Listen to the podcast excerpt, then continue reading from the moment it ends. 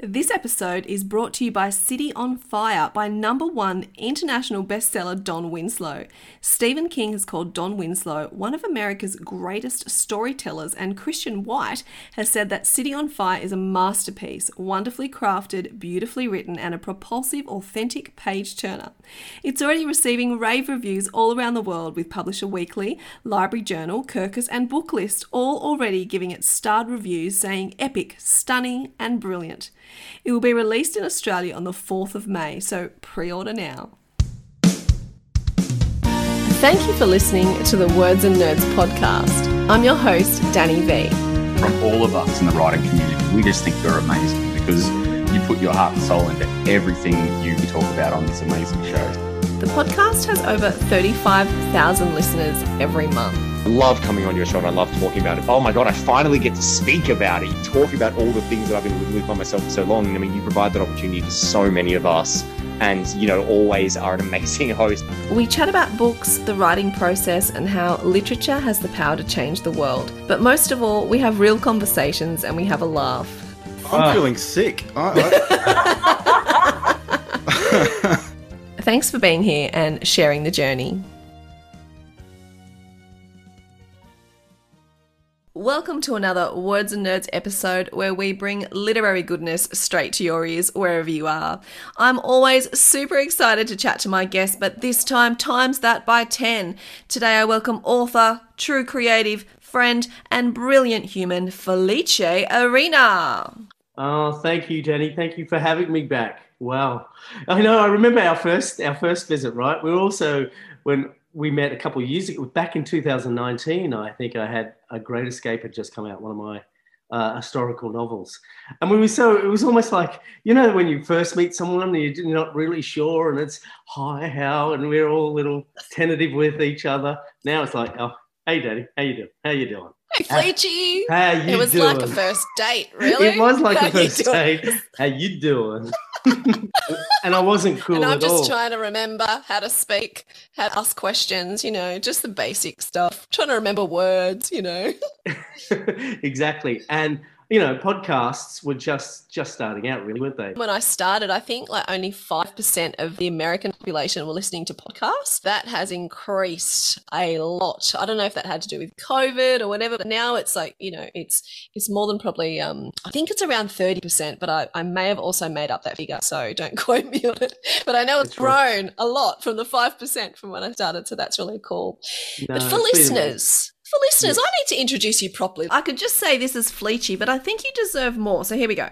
Felice Arena is one of Australia's best-loved children's writers. He is the author and creator of many popular and award-winning children's books for all ages, including the acclaimed historical adventures The Boy and the Spy, Fearless Frederick and A Great Escape, as well as the best-selling Specky Magee books and the popular Besties, my 7-year-old's favourite, Andy Royd and Sporty Kids series. How do you feel when I talk about you like that? As if it's someone else. It's very dreamlike. I know some others say that, but I do. When I was out of school, I've just started to return to live presenting at schools again after Zooming for 2 years, and I was out of school today, and I'm a little rusty, but seeing all the books on display as you enter a school, and you go, wow, I have been busy, and it does feel dreamlike, but also... it's something I'm very proud of too. It's I can look back and say, oh, 20 plus years coming up to the yeah. So and it does feel like it's, I always say, and I've said this before, I feel like I've come out of a trance whenever I immerse myself into writing, and we've all heard this before, that creative flow. You lose yourself so much in your own work when you are creative, especially writers, because you're in your own head all the time. And then you forget that, okay, this is now out in the world.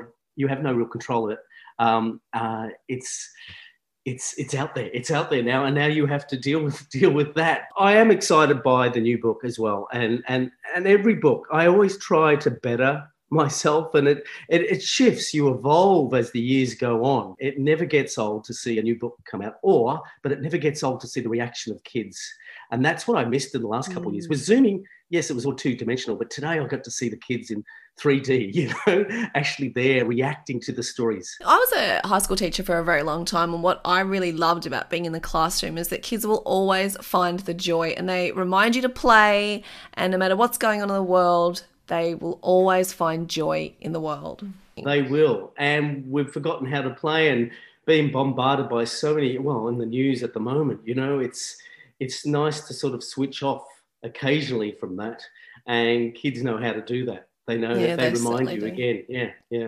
Yeah, absolutely. Well, let's get back to the Unstoppable Flying Flanagan. I adore this cover and I love the feel of this book. It's really cool. Can you give us an elevator pitch as to what this book is about? Okay, it's Melbourne 1942.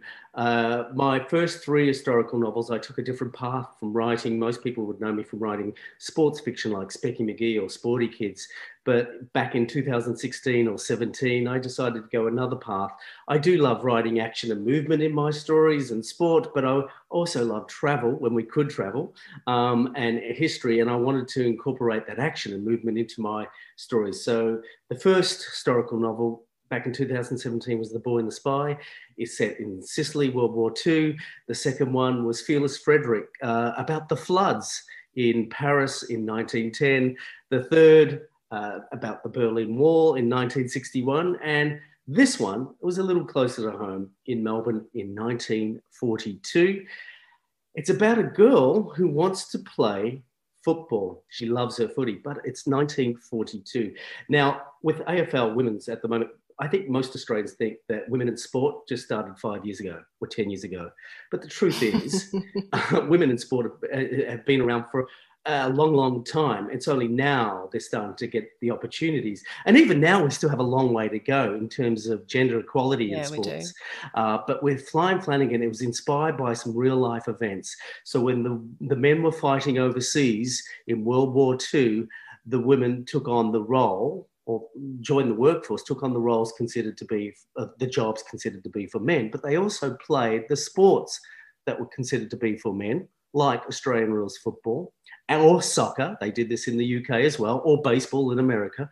But here in Australia, they were playing Australian rules football, and under the guise of raising money at charity events to raise money for the troops.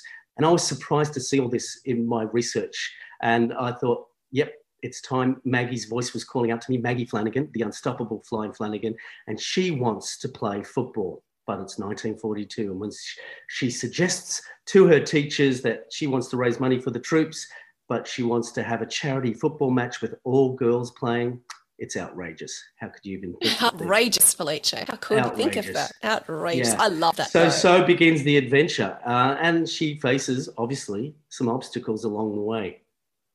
But such spirit. She has such spirit. She has spirit, yeah. She draws on the community as well. She draws on not just girls, but the women in her community. She lives in East St Kilda. That time we were all in lockdown here in Melbourne in 2020. That's when it was very difficult for me to be creative in lockdown. But after a few months, by the third or fourth month, I really had to do something. And walking around our 5 kilometre radius here in Melbourne, I live in right in Melbourne, near St Kilda, walking around, it was time for me to write this story.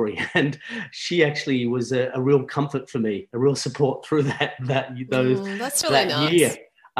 So her voice, I always say the characters come to me. I don't go to them, they come to me.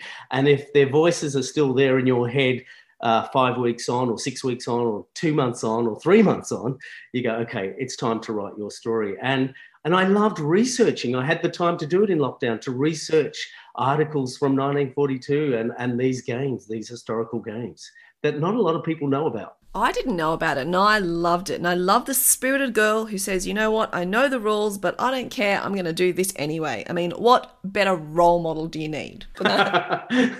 Exactly. Someone said, well, this is going to be great when you speak to girls about this. And I said, yeah, I would love the girls, obviously, to read this, but it's the boys I want to talk to. They need to hear this. They need to hear about gender inequality and how far we've come and how far we still have to go in sport. I mean, they were surprised to hear that I said that AFL women get paid 6 times less than the men, you know, that they have other jobs they have to do. They can't just play football like the men, but they'd love to. And we're heading toward that. Hopefully we will head toward that pretty soon, but we still have a long way to go. It was to introduce them to 1942 because culturally, whilst there was this horrific thing called World War II happening in the background, and it was the first time that the war came to Australia's shores, it takes place a week after Darwin was bombed. There's this fear in the community, just very much like today and what we're going through with current affairs at the moment. There was this certain fear as well, but there was also this richness in pop culture. So I introduced them to what was happening in music at the time. We had 60,000 Americans stationed in Melbourne, in Parkville, and you know, they all looked like Hollywood stars. They had zippers instead of buttons and tidy uniforms, and they knew how to dance the jitterbug. And there were dance halls in Swanston Street at the Capitol Theatre, or people would go to the movies just to get away from all the horrific news. They, as we did during lockdown, we'd all binge Netflix, you know, and just watch series up.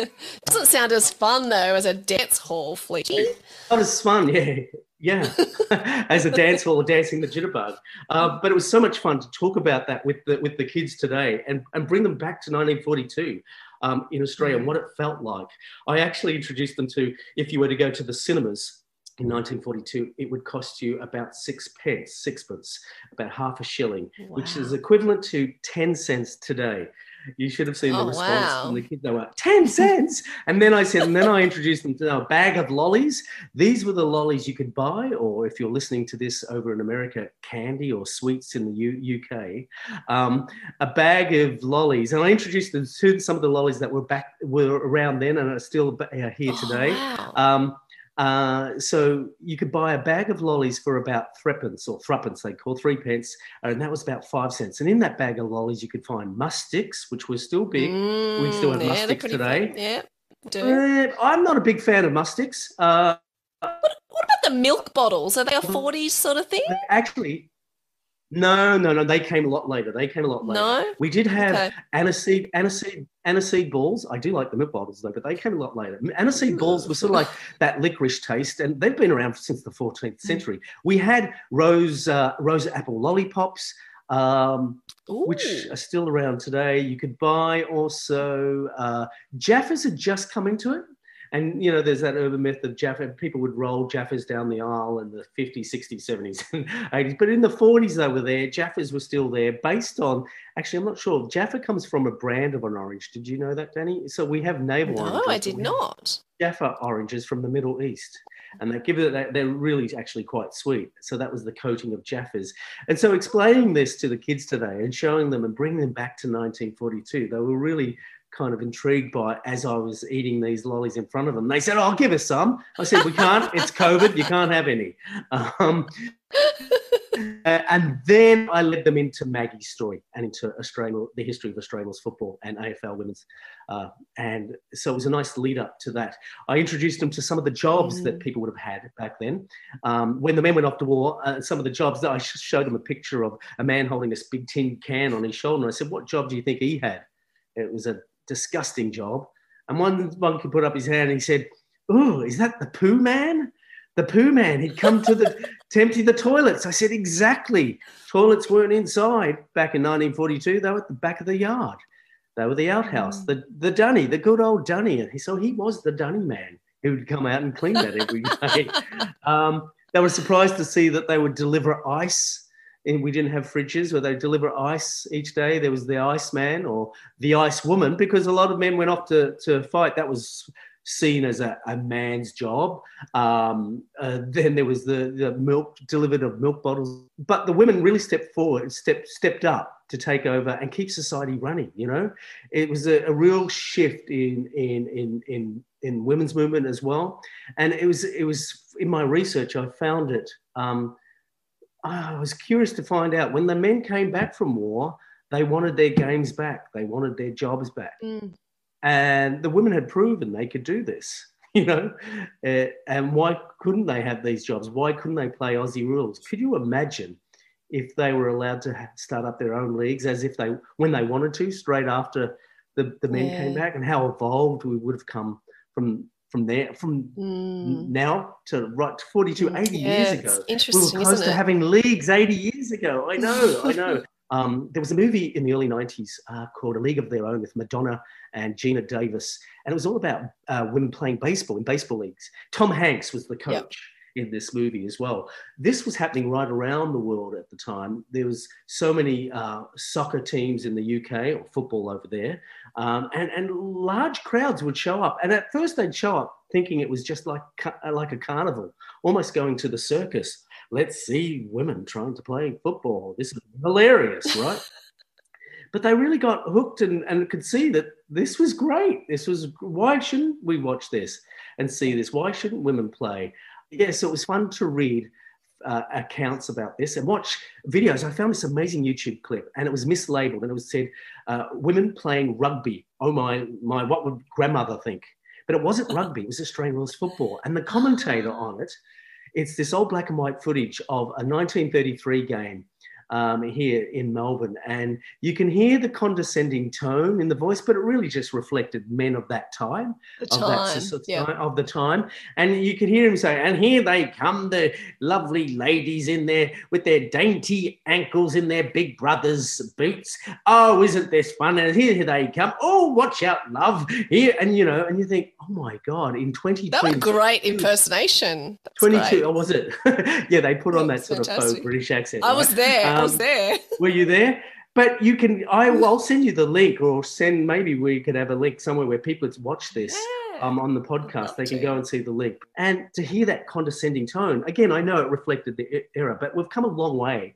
But we still need to go a little further, I think. We're not quite there, with equality. I love how you said at the very beginning, and I just wanted to circle back a little bit, that it's funny how throughout time we've always had to have these conversations with the girls, you know. We have to have these conversations, you know, about everything to the girls, but you hit the nail on the head when it's actually you need to have that conversation with everybody, because if society is going to change, you know, the boys need that conversation too. So it's really interesting that you picked that up. Reading books fuels empathy. We get a sense of understanding about others, walking in someone else's shoes or footy boots, you know. You get a sense of what they've gone through. And I think leaders of today are probably didn't read enough books growing up and understand compassion. Yeah, I think so too. And that's what we're missing in the world. We really are missing that right now. So it is important to talk to the younger generations coming up and saying, you know, it's important for you to see what others had to go through and the obstacles they had to overcome to get to this stage in life. It doesn't have to be, you know, it could be any sort of rights at the moment, you know. You can see, you could. No, I totally agree. And psychologically, you know, I've read these studies where psychologically your brain physically changes with the amount of books that you read, you know. So I just find that phenomenal. So if you've got person A who's not read a single book, what happens to their brain throughout their life? And then you've got someone who reads, I don't know, 20, 30, 50 books a year. What happens to their brain? Like, it'd be an amazing study that I really wish someone would do. So if you're a scientist, psychologist, can you get on that for me? I would love to see that. Or the type of characters in the world, like if you had famous people we know and just say, let's have a look at your history of reading. So I think from now on, any future leaders of any country, they have to give us a list of books they've read and give us some sort of like Premier's reading challenge or something. Deal breaker. Deal breaker. Not voting for this guy. You're out. No. You're out. See you later.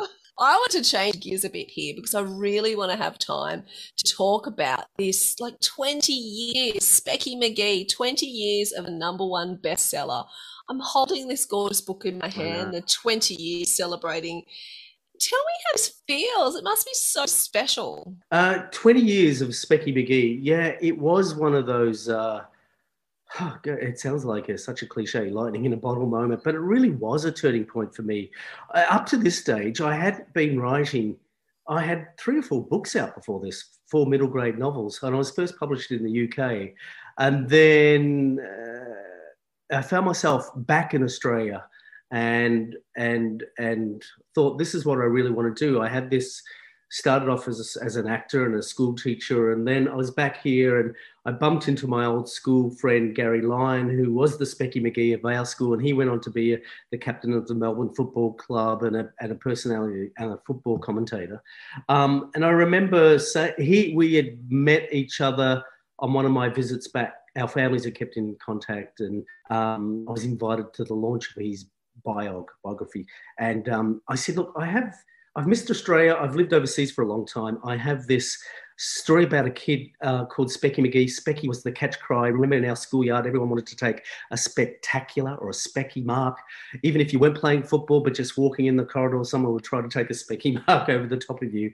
I said, that was the catch cry, and you were the Specky of our school, Gary. I would love to write a book based on someone, not your life, but someone who absolutely loves football, but using football as a backdrop. And I just need your football brain. And initially, I just wanted him to write football. And nowadays, I think publishers would just have a football celebrity or a sporting celebrity and write it in-house or get a writer to ghost it. But because Gary and I had that history, we've known each other since we were 8 years old, I said, this could be a fun thing to do. And I, at that stage, I've got to be honest, I wasn't sure if he could write. I just really wanted him to do football passages or the football tips throughout the story, but it evolved into a partnership. And he said, no, I really want to have a go at this, Felice, and our name's both on the cover, and let's do this. It'll be fun to try it. But I think he was taken aback by the fact that it really did strike a chord with so many kids, especially kids who were sports fans, not just football, not Aussie rules. They might have loved rugby or soccer, but they could get into that sports language into this book. And they could see themselves in this book, and they could see that there were their trials and tribulations not just happened on the field, but off the field as well. And you got to see what Australian life for teenagers aged 12 and 14 through sports or sports language was like through Specky. That first week, it really did take us by surprise, because I remember it. The publishers had run out. They didn't have enough. They didn't print enough, and it just sort of exploded. This is all before social media, so there was nothing to tell me that things were happening. I couldn't look at my phone at the time, because at the time it was what those Razor flip phones or whatever they were. It was just really for ringing someone, not to see what was going on in the world. Yeah, we had Google, I suppose, or whatever, Yahoo back then, to find out what you could find out there, but. Really, I had my blinkers on and wasn't sure until I went out to schools and people saying, oh, my God, this book is just, it's jumping off the shelves. Kids are really connecting with it. But I had trialed it out, I have to say. I had read, I love my school visits, as you know, Danny, and I don't think I could be a children's author without balancing that out, without talking or giving back, because that's what it's all about, right? You want to get them excited about reading. So I remember reading Specky while I was writing Specky to kids in schools, and I didn't have a lot of books out then. I actually had only a couple of books out, and they were published in England, not even here. So they didn't know who I was or what I was doing. I said, look, I'm writing something. Let's bring this character to life. And I wrote a script version of Specky Magee, of the first chapter, and I got some of the kids up there to reenact the characters. And even through that, that was great feedback for me, because I'd go back and write, and I'd tell Gary about it and go, oh, I've got this reaction. I got this reaction from this kid. Maybe we'll put it in there. And I could tell there was something bubbling, even though it hadn't been, it was still a year to be published. It was bubbling, and I was trialing it out in all my school visits. And then when it was published, then it took on a life of its own. We didn't sign a series. It was just one book in the beginning. And then, because it did so well, the publishers came back and said, we offer you 3 or 4 book deal. Can you do this? And that's a big chunk of your life. You go, for the next 5 years, are we going to be writing this? Where are we going to take Specky? What are we going to do? Are we going to deal with some issues here, from bully parents to bully opponents? Where do we take him, and keep it fresh? But we knew from the very beginning, it all has to stem from the story. The story, whatever it's about. A lot of people in the beginning thought it was going to be like the back pages of a newspaper, just football articles. But it was a lot more than that. For me, it was about real characters. We based a lot of the characters on the small town we grew up in country Victoria. Gary and I did this, and we said we need to have real characters kids can connect with, not just kid characters, but adults they can connect with in this, through the coaches and the parents and the teachers and the relationships that Specky Magee forms with all these characters throughout. I am very proud of it. I can't believe we've reached 20 years. I hope it can last another 20 years. But even today, it was nice to see a whole new generation. So I've had teachers now so you imagine now, Danny, they were 10. They were reading this when they were 9 or 10. 20 years ago, they're now 30, 31. And I have met teachers who have made me feel pretty old, but they've come up and said, you came to my school. And I said, where did you teach last? And they said, no, I was in grade 5 when you came to my school. And I remember Specky, or I grew up on Specky. It's the Wow. I think it's a really lovely thing for someone to say, this was a part of my childhood. And I get that. Specky Magee's my sort of like a calling card, especially here in Melbourne. If people say, what do you do? I write children's books. What have you written? You might have heard of Specky Magee. They won't remember Felice Arena or Felice or whatever his name is, but they know Specky Magee. I love that. Yeah. What I love too, like, you know, as a teacher and I speak to librarians and things, like this is a book that has brought kids who may not have loved reading, brought a love of reading to them. You know, I'm not saying they're the only kids who've picked up this book, but they are definitely picking this book up. So it's amazing that I think you have created readers as well. That's a nice thought to have. Yeah, I know. I had, in the beginning, I got a lot of parents would write, you know, in the days where you write letters, they couldn't, you know, even then, I didn't even have a website at the time, and they would write letters to the publishers, and the publishers would forward letters. It was very old school, and I'd write letters back to them, and it was a lot worth fan mail, real fan mail, but it felt cool. I was really touched by it. But see, with Specky Magee, it was something I would have read as a kid, and I've always, you know, Nowadays, I challenge myself as a writer to try other genres and other things. But I think in the early days when you're starting out, you always hear you write what you know. But I was writing about the childhood years. My childhood years was extremely rich in growing up in country Victoria and riding our bikes and swimming in irrigation channels, kicking the footy. A lot of our growing up happened in and out and around sporting clubs. Even if you weren't into sport, you'd go along anyway because your mates were there.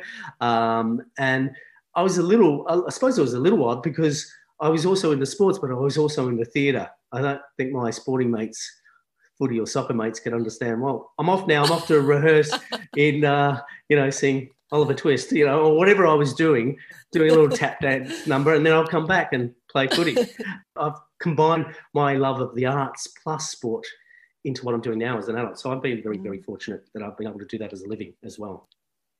Yeah, I love that too. And this is what I loved about The Unstoppable Flying Flanagan, because I feel like you've got your historical fiction and you've got your football, and they've exploded in this one book. So I feel like, you know, you've done this amazing collision of your ideas, and that's what I can't help but wonder, because you are this great juxtaposition of a human, you know, sports and footy and theatre and tap dancing. You're an actor, a writer, you're an illustrator, you're just this, you know, amazing creative being. So I just want to ask you, maybe you don't even know, but what's next for Felice Arena?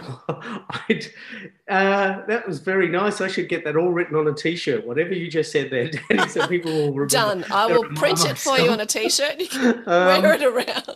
I just show my best bits, as we do, right? We show the best parts of ourselves. But these are the things I've always loved as a kid, and I've always stuck at that. What's next for me? I have a picture book coming out next year, and it really taps into my Italian heritage. That's all I can reveal at this stage. Oh, yes, and it's wordplay again, because I do love, with the picture books I have done in the past or for junior books, I like to play with words and rhythm and repetition. I love this so much. So there is one that, and look, the illustrator they've teamed me up with, she is from Italy and she has a great following over there, and I've just received some of the storyboard, the initial story, the illustrations they show you, storyboarding of it before they go and off and lose themselves and actually do the real illustrations. I've got to say, it's beautiful. You can see this Italian feel to it all, but it taps into something we love. See, I was the first generation Italian, so I think, looking back now, I see that I had the best of both worlds, even though that was the last thing I wanted to be, was an Italian kid in a country town growing up. No way. With a name like Felice, oh, God, no. I was the same, Felice. Like, when I grew up, you know, my dad's Dutch Indonesian and my mum's Australian, and I just didn't feel like I was ever going to be like that. It was a struggle as a kid, you know, it was a struggle being chucked into this pool of people who didn't look like you. I think being somewhat of an outsider, it helped, I suppose, as a writer to feel, because you could get to observe and how others observed you. Writers are great observers. And for me, and look, I didn't. I think so too. Yeah. And I didn't feel Australian. I was telling a friend about this the other day and he didn't know. And I said, I didn't feel actually Australian until I was an exchange student to America as an 18-year-old. Wow. And I went over to Northern, and it was the Americans saying, here comes the Aussie. And I had to do it. And you were like, wait, I'm the Aussie? You looked behind you. What? Hang on, I haven't been the Aussie for. Well, no, I was maybe the Wog, but I was. Can I ask you a question, right? Can I ask you a question? Because when you're creative, you're putting stuff out there that people might hate. Not all that's good. Well, I'll speak for myself. All of what you put out is good for TV. You know, not everything you create's good, no, and not. But you're not afraid to try stuff. No matter what your creative pursuit is, and I almost think being an outsider, not fitting in, it gives you sort of permission to continue not fitting in. So you're like, oh well, I'm going to try this thing, and if it doesn't work out, well, it doesn't matter because I've kind of been on the edges anyway. Do you think that's a thing? I think, and again, I don't want to sound cliche here, but it is almost like there's times where I think as you age, you need to shed all that and just be authentic, because you're, as an observer, as the outsider, as a kid, that's your authentic self talking to yourself. That's your voice going, Fleech, I know you're not quite blonde, blue-eyed, or you have an Irish name and you're trying really hard to fit in, but you know that's not you, and it's okay to be you. It's okay to be this, and people who do like you or love you will like you because who you are, because you are Felice and not you know, someone else. Exactly. But it's hard to swallow when you're a kid, I reckon. And I there was this one pivotal moment, which sounds really lame, but I was in kindy and all the blonde girls got to be angels and I was the drummer boy. Like now I really dig that, because who wouldn't want to be the drummer boy? But at the time it was devastating, Fletch. All I wanted to do was be a golden angel. I think we all wanted to be that. I know. It's funny because in Flying Flanagan, there's a lot of Irish Australian history, and I was in a class filled with Irish names, you know. And I have a love affair with Ireland, I think, because of my Australian Irish. Everyone's Australian, let's say that. But there was that, you know, you had your O'Rourke's, your Doolins, your Nolans, your O'Learys, your Mulligans, your Tuies, and then the occasional Italian name thrown in there as well. It's such a diverse cultural nation now. It's wonderful when I go into schools to see there's so many different names, you know. It's not just it's great. It's changed now, but I think when we were growing up it was a little bit different, and I had a great childhood. I can't complain, but it was noticeable, you know, as it was to you. It was noticeable to me that you just kind of didn't fit in as much as I really wanted to, you know, so it's interesting. Yeah, but again, going back to being an observer, I mean, someone might say, well, here's this kid growing up who's a kid in the 70s and 80s as a little wog boy who played soccer, played wog ball, and that's what they said to me, you're playing wog ball, why don't you play Aussie rules? Wow. And I write about an Aussie rules kid called Specky Magee because I so wanted to be in the team. Let me be in your team. I want to play, I want to be a part of this. Don't call me Felice, call me, one year I think they called me Ted. Someone wanted to call me Ted for a year. And then my dad had turned up at a sports day and he heard someone calling me Ted. And they said, what's that? And I said, it's just a nickname. And in fact, I'm thinking I might even change Felice to the English version, which is Felix. Felix? Perhaps Felix might be easier. And I like the name Felix. I love the name Felix. It would have been a lot easier, Felix. So, and it's funny because now I have Italian relatives. If I'd only known this, they sometimes call me Felix, not even Felice. When I've gone to Italy, they've said, "Oh, Felix is such an old name." It's the same name, but going back to being that observer of wanting to fit in has helped, I think, my writing today. It impacted me now? Yeah, it has. It has. I love that so much. And look, I love chatting to you, Felice. I reckon we could sit here for 3 hours, but we'll do that face-to-face. We'll do that face-to-face, I don't know.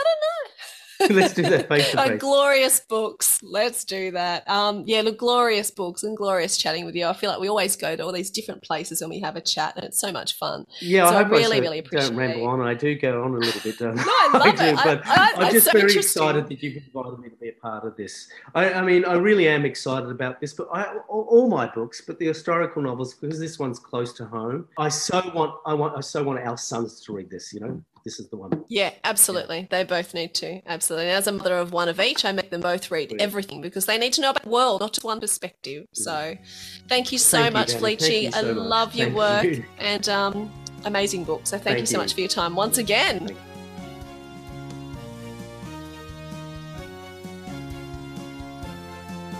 Thank you for listening to the Words and Nerds podcast. We'd love to engage with you on social media. You can find the podcast on Facebook, Instagram and Twitter. Danny V Books Words and Nerds podcast. You can also subscribe wherever you listen to your podcasts. Stay safe and read more books.